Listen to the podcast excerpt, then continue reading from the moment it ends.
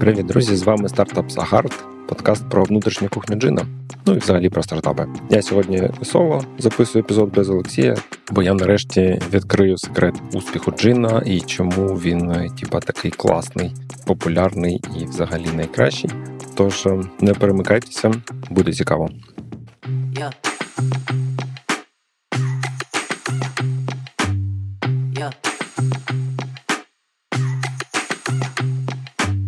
Почнемо з новин. Я кілька епізодів, напевно, не нічого не розповідав, що у нас тут відбувається, і тут такий беклог новин накопився за цей час. Тому давайте з них і почнемо. Отже, напевно, почну з найбільш неприємної чи такої складної теми.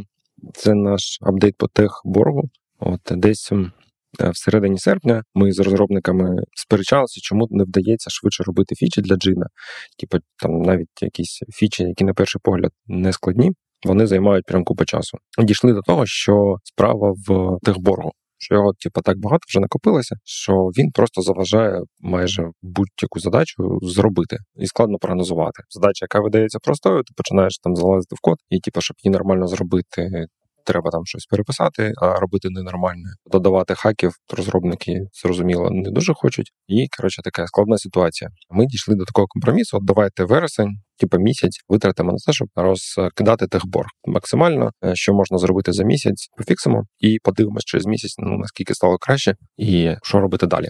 Це взагалі досить така типова методика, називається таймбоксинг, коли ти даєш собі обмежений час на якусь задачу. Там, умовно, в мене в квартирі бардак, перебрати все, розкласти це десь пару тижнів, і я не, можу ніяк почати. От, але я типу, можу закомітитись, наприклад, там дві години в п'ятницю. Я буду це робити по п'ятницям. Ну і так, типу, кожну п'ятницю по дві години, типу, ти потрошку їж е, слона по частям. От, ну так і ми вирішили, власне, у вересень присвятити техборгу і е, максимально його розгрісти. Хороша ідея. Результати, звісно, мікст в тому плані, що вересень ми присвятили. Цим проблем не було. Тобто, в нас майже жодних якихось продуктових апдейтів не було на сайті для користувачів, нічого не робили. Такого ну цікавого, скажімо так. Кілька мінорних фіксів і займалися техборгом. Це з хорошого, з поганого. Коротше, техборгу за місяць менше не стало. Ну так, щось, якісь речі ми пофіксили, але загалом ситуація видається плюс-мінус така сама, як була на початку серпня чи там всередині серпня, коли ми домовлялись про цей табор. Ну і коротше, такі ситуації, звісно, не дуже хочеться. Типу, окей, ми за місяць нічого не зробили. Давайте три місяці витратимо на техборг, а потім що? Типу, за три місяці не, не, не нічого не зробили. Давайте шість місяців. Е, це якась така ескалація, яка типу, виглядає дуже тупо. З хорошого я запросив свого знайомого, ім'я якого я поки не хочу казати. Коротше, знайомий знайомого, якого я запросив, якось типу, слухай, подивись, е, що тут відбувається. Може, в тебе є ідеї, як нам перешвидшити цей значить процес е, з техборгом, типу, щоб воно якось швидше повернулося до нормальної розробки. Хз, поки складно сказати, як швидко ми побачимо якийсь цього результат. Вересень, в принципі, вже закінчився. Попереду жовтень, ось будемо щось думати, робити якісь висновки за результатів вересня і планувати стратегію подальшої роботи. Така тема. Я думаю, блок з новинами напевно це не вмістити. Я думаю, ще десь в жовтні, може, з Олексієм чи ще з розробниками запишемо окремий епізод на цю тему і поговоримо більш детально, що там відбувається.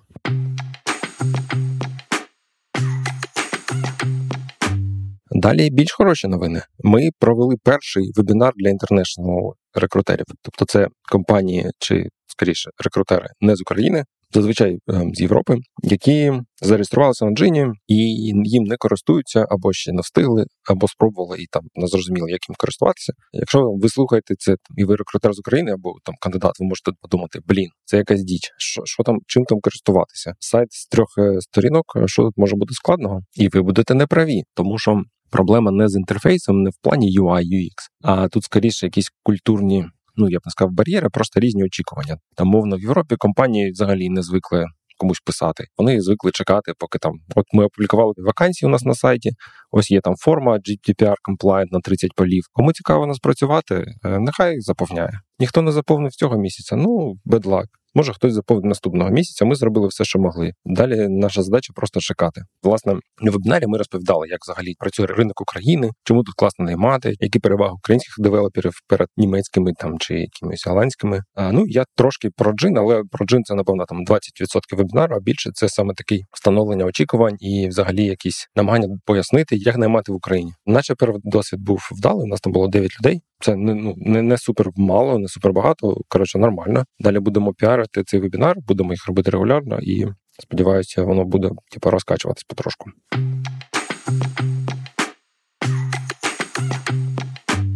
Наступна новина, крім вебінару, ми провели brainstorm для International. Це прикольний досвід. В мене такого раніше не було. Це була, значить, ініціатива нашого продукта Олі. Це така, ну прямо цілий процес. Тобто, там всі заходять е, на цю борду в зумі е, чи в зумі. Всі якось там 10 чи 15 хвилин всі там створюють свої карточки з ідеями, потім їх групують схожі ідеї, типу в кучки розкладають. Далі всі голосують якимись бубліками Чи як це називається, коротше, кружочками роздають свої волти, і які групки наберуть більше голосів. Те, значить, команда вирішила, що це перспективно. Прикольно вийшло, і мені сподобалось, що ми там не тільки програмісти чи продакт був залучений, також були частини нашої команди з клієнтської команди, там Customer Ops. Я там був виглядає так, що це хороший е, спосіб зібрати, почути думки всіх. Ну а далі все одно кінцева відповідальність на того, що ми саме з цього будемо робити, як ми будемо робити, залишається на продакті. Якщо це ну зміни, які стосуються продакта, якщо це звісно маркетинг чи якісь штуки, які ми зараз не робимо, чи навіть вебінари, е, це за межами продакта. Але ну вийшло прикольно. Побачимо, чи які, як скоро яких з цих ідей вони потраплять в роботу.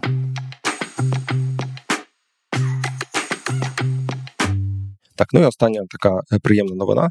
Ми підписали новий безліміт е, з однієї з наших компаній клієнтів. Приємно, тому що зараз така ситуація з війною, що компанії дуже обережно планують майбутнє, звісно, і е, безліміт це коли у нас є така штука для великих більш компаній, які хочуть мати прогнозований якийсь бюджет на найм, то ми домовляємось на якусь фіксовану суму в місяць, яку вони платять, але це річний контракт. Тобто, ви типа на рік вперед ви даєте зобов'язання, що окей, ми будемо платити джину тисячу гривень на місяць, ну або більше. На тисячу гривень може ми можемо не погодитись. Взамін ви отримуєте безлімітний доступ до джина, тобто неважливо скільки ви наняли людей, один, десять, тридцять, сто наймів ви зробили. Ціна не міняється. Ну і звісно, якщо у вас є безліміт, для компанії, то для них є сенс в першу чергу шукати на джині і максимально закривати вакансії через джин, тому що вже за все заплачено. Власне, ми перепідписали такий от контракт, який в нас був до війни. На наступний рік е, продліли ще на рік до осени 23-го. Ну скажу чесно, там ціна була нижча ніж. Рік назад, коли значить цей хайп по найму був максимальний, але те, що ми його взагалі підписали, це вже хороша новина і для нас, і для компанії. Тобто компанія готова інвестувати в своє майбутнє в Україні. Це прикольно. І насправді в нас ще є зараз ідуть переговори там з новими компаніями, які ще не були користувачами безліміта, але ми з ними спілкуємось, і в багатьох кейсах це прикольна е, історія.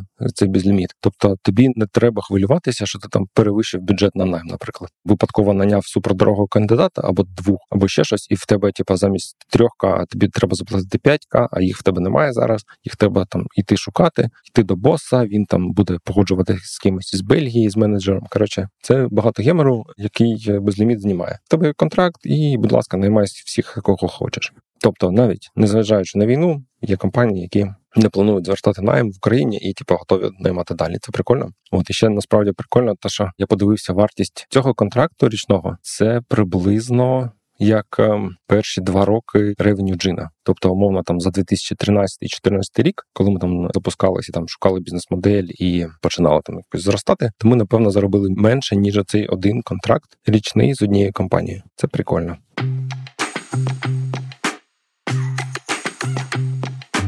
З новинами завершено, але перш ніж я розповім вам про секретну зброю Джина, є питання до попереднього епізоду про відповідальність на сайті newsletter.maxio.com Є коментарі, і, значить, є от Володимир Рожков, давній знайомий користувач і підписник подкаста. Він задав питання. Там, власне, кілька питань, але я їх так згрупую в одно і спробую відповісти. В попередньому епізоді я розповідав про відповідальність. Ми з Льошею говорили, як е, важливо ну класно мати людей, які готові брати на себе відповідальність. Ти їх промовиш, е, намагаєшся їх втримати і так далі. От і питання таке: як найманий працівник, я не можу сформулювати причину, по яким людина буде брати на себе додаткову відповідальність. Типа для чого? От е, ну і далі. Як власник, да, я розумію. Я хочу, щоб працівники видавали результат. Але чи готовий бізнес робити винагороду співрозмірну результату? І далі, власне, там Вова пише про опціони і про типа частку в бізнесі. Що типа, от мені для того, щоб я працював на результат, як найманий працівник, мені потрібна частина в бізнесі. Тоді я, значить, буду працювати. Якщо немає частини, то я не готовий говорити взагалі про щось. Відповідь така: буває по-різному. І є різні люди, в яких різні очікування, і вони по-різному оцінюють, е, що їм дає робота і що вони хочуть отримати. Там на днях в Твіттері якийсь там проморолик Міноборони про ЗСУ, і там, типу, різні люди казали: там я батько, я захищаю Е, страну. Коротше, різні давали причини, чому вони в армії. От і так і тут. Окей, для когось це може бути ділбрейкер. Я типу, шукаю роботу, де в мене буде апсайт у вигляді там опціона або якісь долі в бізнесі. Це це нормальний варіант, але це не 100% людей на ринку. Тобто для когось важливий колектив там. Для когось важлива якась місія компанії. Для когось важливо, щоб був зручний класний офіс, е, чи там не знаю, пентхаус, з якого класний краєвид, там безкоштовна парковка, чи нові технології. Я до того, що це два незалежних питання: готовність працювати і там брати на себе відповідальність, і опціон, чи як частка, як спосіб мотивації. Так, це може бути способом мотивації, може не бути. Я б їх не пов'язував. Ось така коротка відповідь. А взагалі. Про опціони і долі там в бізнесі, і особливо в Україні, мені здається, краще ще поговорити. Ну як на мою думку, є така трошки каргокульт в тому плані, що типа ось там десь в Штатах дають опціони, і ми будемо давати опціони. І значить, нашим людям, які в нас працюють, і типа ви всі співвласники, у вас є опціон. Але якщо ти подивишся на капіталізацію американських компаній, капіталізацію українських, то там може бути там 100 х різниця. Вартості уклона і вартості Uber, або навіть 1000X. Окей, Grammarly може там виключення, може є там ще кілька компаній, яких там більш-менш нормальна капіталізація в порівнянні з американськими, але загалом ні. І що це означає? Типа там кеп більше, ніж е, різниця в зарплаті. Тобто зарплата може бути там 5 разів менше, ніж в Штатах чи в 10, а капіталізація в 100 разів. Що це значить? Що типа опціон, який дає американський стартап, він може коштувати там в е, грошовому вимірі там 300 тисяч доларів або 500к, або мільйон. А в нас ці 300 тисяч перевищаються в 300 доларів або в 3 тисячі. Ну і типа тут далі питання: наскільки ті 3 тисячі доларів це ж опціон, наскільки вони можуть тебе замотивувати? Мені здається, прям не сильно. Давайте, я думаю, ми знайдемо когось з ким поговорити на цю тему і поговоримо про опціони в українських стартапах окремим епізодом. От а сьогодні все з новинами покінчено, з питаннями покінчено. Переходимо до теми. Yeah. Сьогодні, власне, хочу розповісти, в чому секрет джина, як він став таким популярним, що для цього понадобилося, і який там є секретний інгредієнт, якого немає, можливо, в інших стартапах. І цей секретний інгредієнт це Юля, це моя дружина, з якою я давно одружений, давно знайомий, і ми насправді багато проєктів то, що разом робили, але багато досвіду коли вона мені допомагала в різних проєктах і підтримувала. От і насправді джин це найбільш такий. Ну, по-перше, вдалий, там е, де вона була найбільш залучена, починаючи з пошуку ідеї цього сервісу Джина, пошуку бізнес-моделі. Це власне вона і придумала брати гроші за найм, і закінчити тим, що кілька років вона full-time майже працювала і там допомагала там з документами, з підтримкою, відповідала користувачам, е, значить, розбиралася з безлімітами і так далі. Секрет Юлії в тому, що вона якимось чином ніколи не давала мені поганих порад. От, типу, було багато в е, досвіді Джина якихось невдалих рішень, е, ну і до Джина, власне, теж. Але це були рішення, де я, типа, сам вирішив і вирішив не радитись, або не подумав порадитись, або типа вирішив, що я сам краще знаю, і типа щось зробив. А потім такий опа. Щось вийшла яка фігня, Юля, блін, щось я себе тут загнав в тупік, допоможи, будь ласка, як цього випутатися. І вона така, блін, і давай допомагати. Так і було. І я сподіваюся, що так буде далі. От у Юлі скоро день народження, тож я хочу тебе привітати. Якщо ти будеш це слухати, дякую тобі, сонечко. І за наші наступні 10 років з джином далі. Власне, сьогодні все. Пишіть ваші коменти, задавайте питання і до зустрічі за тиждень. Всім пока. Е, з вами був Максиченко, продакшн Аня Вініченко.